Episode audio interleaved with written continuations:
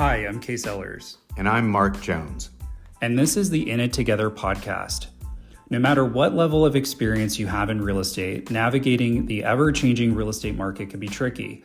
Each week, my co host Mark and I will bring you valuable tips, tricks, and trade secrets from our favorite industry experts, colleagues, and friends. Sit back and relax because we're about to get started. But most of all, I hope you realize that no matter how complicated the real estate industry can be, you're going to walk away knowing we're in it together.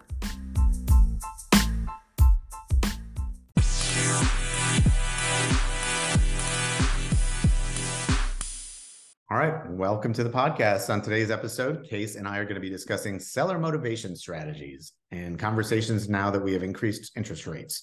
So, Kase, let's talk about this. Um, having a conversation with a seller is a different thing right now than it was six months ago. Very, very, very different. I mean, we're continuing to see a lack of inventory in the market, and a lot of sellers who they're saying that they're afraid to sell because you know maybe they have a really low interest rate from a couple of years ago but now they're afraid of climbing into a higher interest rate into a you know a more expensive home. So having that conversation for real estate agents is a little bit unique because we we really haven't had to worry about that you know the last couple of years. Yeah. We have just really been order takers for uh, probably almost three years now since the start of COVID. So I now we're having to get back to being consultants, right? And actually helping people decide if it's a good time for them to sell or not, and helping them make that decision. And I, I think I've a lot of what we have to do right now is help make sure that sellers' emotional uh, reaction to the market uh, is kind of put aside and a, a logical business approach to the market is is forefront and then they can make a clear decision with all of the relevant information. But uh, if we just let people act on their emotions. Uh, people tend to act out of fear uh, when the market's uh, in a downturn. Yeah and it's it's funny to me too because even as close as a couple weeks ago people were telling me oh my gosh the interest rates are so high and you know i'm not going to buy and the media is saying this and that. And then I was laughing because I think it was last night, Yahoo News put out something about the market's rebounding. And, you know, it looks like that prices are going to increase slightly into 2023, when probably like two weeks ago they were saying the world's ending. So right. it's so important for us to be the economist and journalist of choice for our for our clients yeah, we really do have to help combat the disinformation they're hearing because, or at least misinformation, um, because they're hearing national news and they hear something focused on one statistic. Um, and I, I pointed this out to our agents uh, last week. I posted um, two different Google alerts about the real estate market in Atlanta. Um, one was saying how prices have leveled off and the other one said said they're still going up. So I was like, okay, two different publications talking about the same market have two different takes on it. So, you know, who do you believe? And the answer is you have to believe yourself and you have to trust the data. Um, and then look at the data and tell yourself, you know, this is given this information, what's the best thing for me? Right. And it always goes down to motivation. Like getting back to why does someone want to sell in the first place? right? What, what's their reason for selling?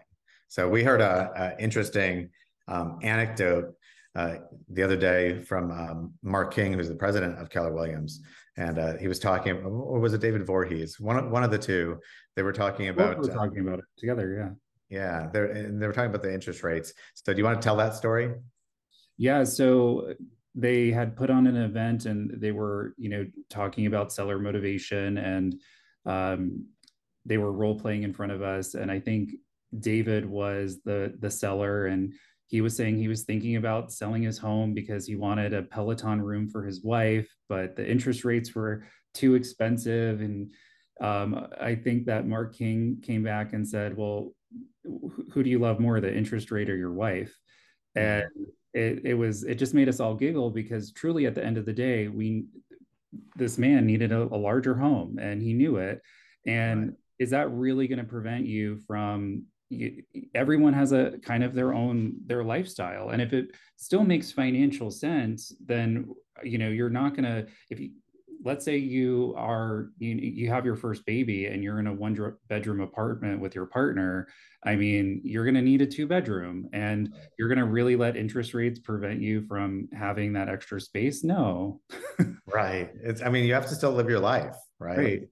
so I think that's the point he was making. I don't think he was suggesting that we go out there and say, "Do you love your wife or your interest rate more?" but but it's a pat. It was a pattern interrupt, and it made us go, you know, like Scooby Doo, um, and really kind of take note of what he was saying. And and the point was, what's your motivation? Why are you selling? And you know, if you you know if you're waiting till rates come down what are you planning on them coming down to? At what interest rate are you going to be comfortable buying?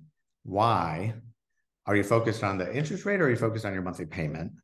And then, or are you focused on the purchase price? Because, you know, people look at different things when they're buying homes. And uh, it's natural when interest rates have gone up to say, oh, I don't want to buy because interest rates are high but really it's about what they can afford every month and to to start building equity in that new property as soon as possible. And people are forgetting that there is so much equity in their homes. There especially compared to 15 years ago you know those those people from when the market crashed had really didn't have much of any type of equity now there are a lot of people who are forgetting that hey it's kind of normal to have you know 50 100 thousand dollars or more in equity and you're putting that into a new property. And and typically when you start expanding your price points and this is not for every market but you and i know that the potential upside on equity on a $250000 home over five years is going to probably be less than that of a $500000 home and that same amount of time. You're going to have more in the more expensive house in most circumstances. So, you know, people are forgetting that there's a lot of opportunity by upgrading in some cases. Yeah. Yeah. I mean, I think it basically, to your point, puts more cash in your pocket if you're in a higher priced appreciating property than in a lower priced appreciating property because 20% of 500,000 is bigger than 20% of, you know, 200,000. Exactly. I mean, I just, I'm even looking, you know, at the luxury market here in Atlanta, and even some homes that a year ago sold for one eight, you know, they're going for over two million, and they're selling at that price. So, you know, that that says a lot.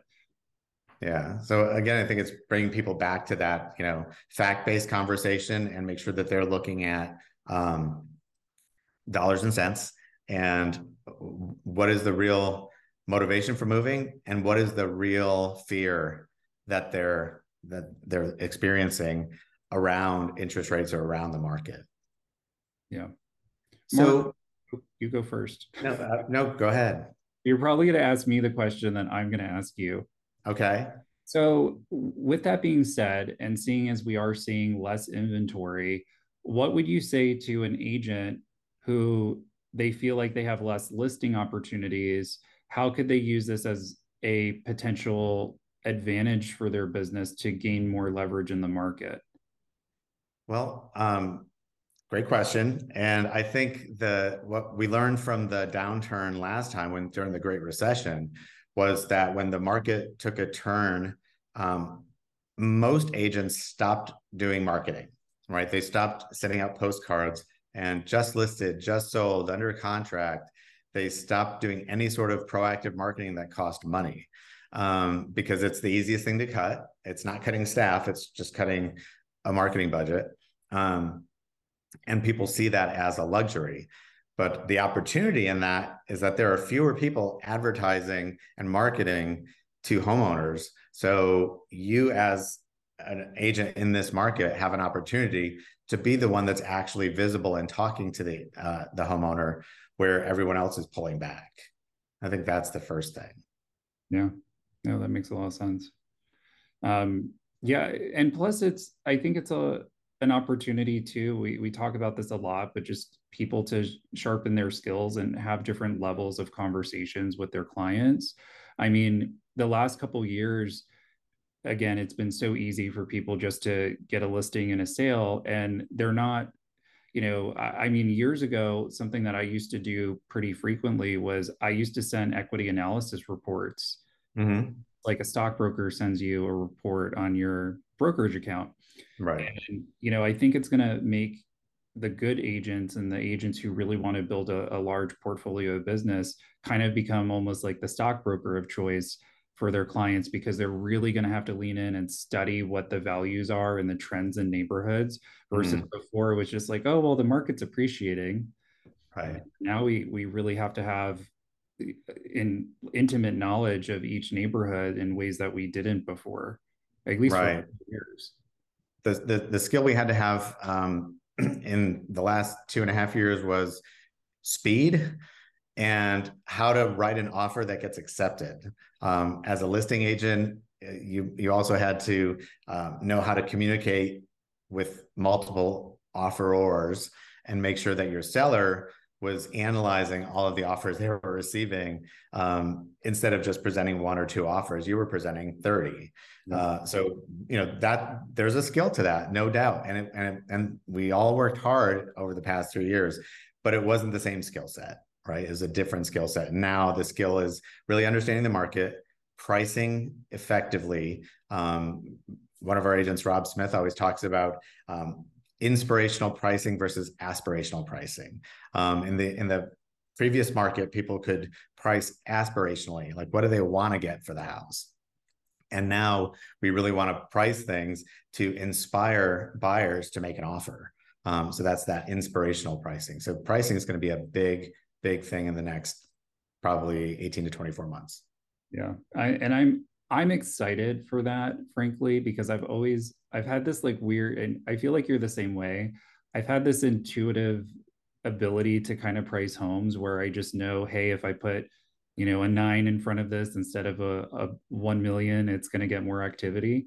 Mm-hmm. And doing, being able to kind of lean into that and then show, you know, our sellers, that hey this is a skill that we have and and the facts along with it that this is what makes us you know really great professionals for you.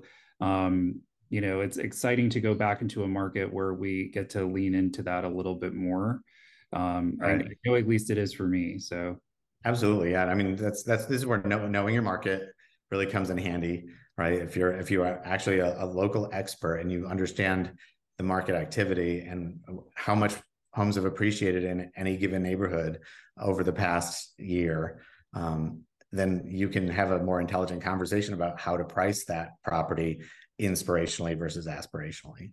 The, the other big problem, obviously, is inventory, right? So that's what I was going to ask you about is, um, you know, how do we generate more inventory? If I'm an agent you know, there's still a lack of inventory. Yes, there's more on the market at any given time right now than there was, but it's still not a buyer's market. We're still at, you know, 2.6 months of inventory in some markets as high as 3.2, but it's not a six month inventory, which would make it more of a level market and start looking towards being a buyer's market. So we're just in a less crazy seller's market. So where do we find inventory? Because we still have an inventory problem for me, I think this goes back to even the example I was giving of being kind of the stockbroker for your clients. And in that case, it's leading into those relationships, finding out what their vision and their goals are. Because if someone says, okay, you know, I'm, you know, I'm in a condo right now um, in Buckhead, and I really want to be in Riverside in a single family home in Sandy Springs,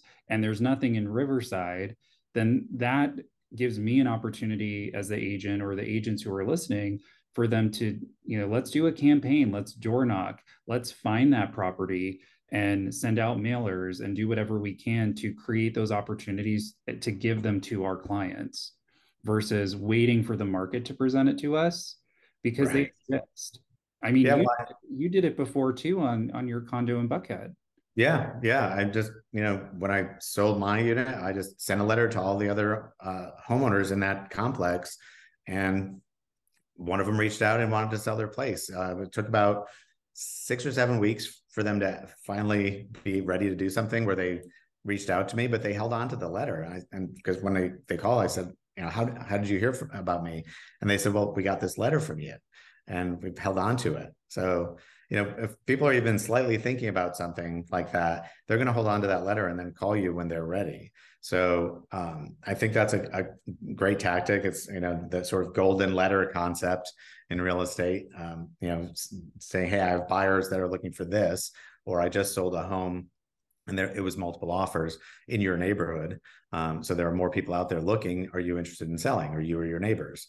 Um, that's definitely a good way to go. Where else? Where else can we find inventory for, um, you know, buyers that are looking, or where can we find more listings?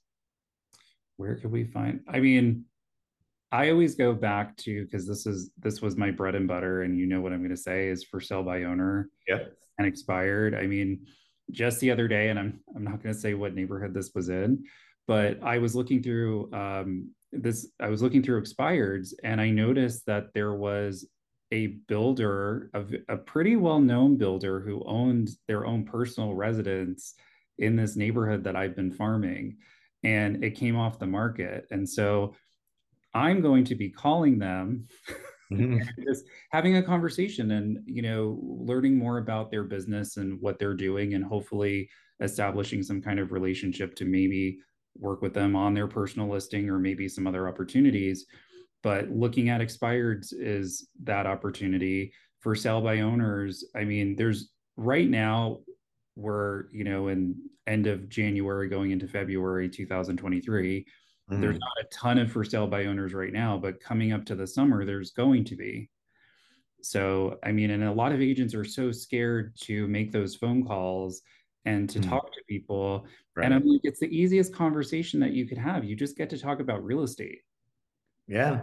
And and and what their goals are, right? Yeah. It's so there's there's a lot of opportunities. I think that there are a lot of people who get in their head that they sometimes also are they sorry i'm i'm t- stumbling over my words today no worries. I'm getting in my head. That's what it is.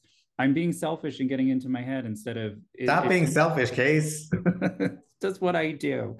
No, um, but it, it happens when you're you have any type of anxiety or something on the phone, and you start to ask less questions and get to getting to know the other people at a deep level because we just assume people don't want to hear from us and right. uh, you and i both know after doing and being involved in this industry as long as we have, most people are very nice.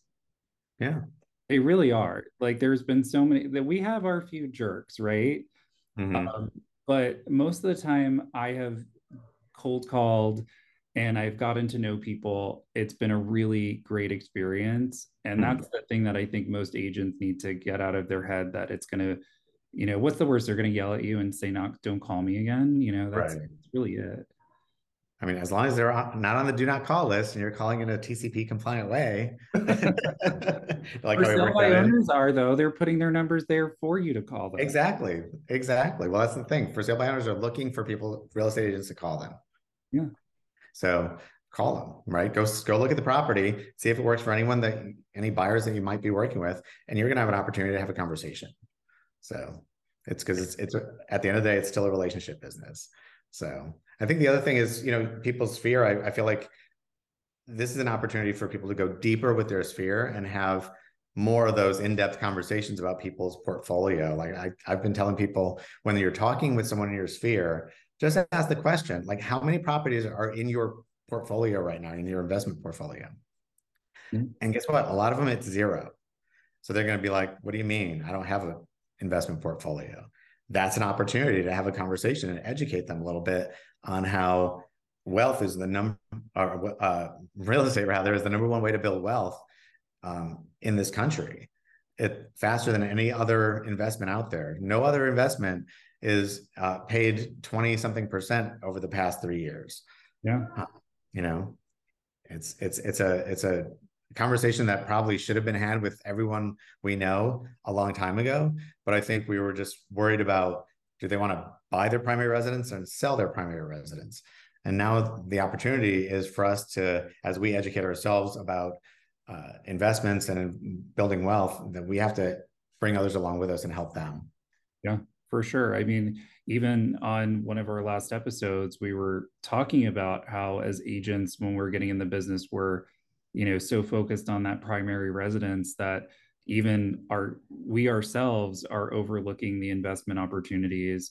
And, you know, sometimes we overlook those things because we're just wanting to present those opportunities to our clients without realizing hey maybe if we actually invested and did some of these things ourselves that makes us better investors and better examples to our clients so right. it's it's shifting that mindset a lot yeah i mean it's uh, and again going back to a, previous uh, conversation we had with one of our guests leading yourself first. Yeah. So you can be a better leader for your clients because i think that's the other um, i guess final takeaway that i have from the market right now is it's an opportunity for leadership. Uh, we i think we take for granted that we are leaders for our clients. Our buyers and sellers our, our, our sphere of influence. They all look to us to be their local economist of choice their local expert and we can either accept that half-heartedly and help them when they tell us they need help, or we can do it proactively and have conversations about how real estate can benefit them and beyond their primary residence and make sure that they are making informed decisions about their own portfolio. Yeah. For for sure. I mean, and it just it creates opportunity for them, it creates opportunity for us and it's such a win-win. It really is. Yeah, and that's what we're all about, the win-win. Well, that is all for today on our podcast. We hope you enjoyed our segment. Please don't forget to like and rate our podcast on your preferred podcast platform because the more ratings we get, the more we can build a natural audience of viewers and listeners just like you. I'm Kase Ellers. And I'm Mark Jones. And we're in it together.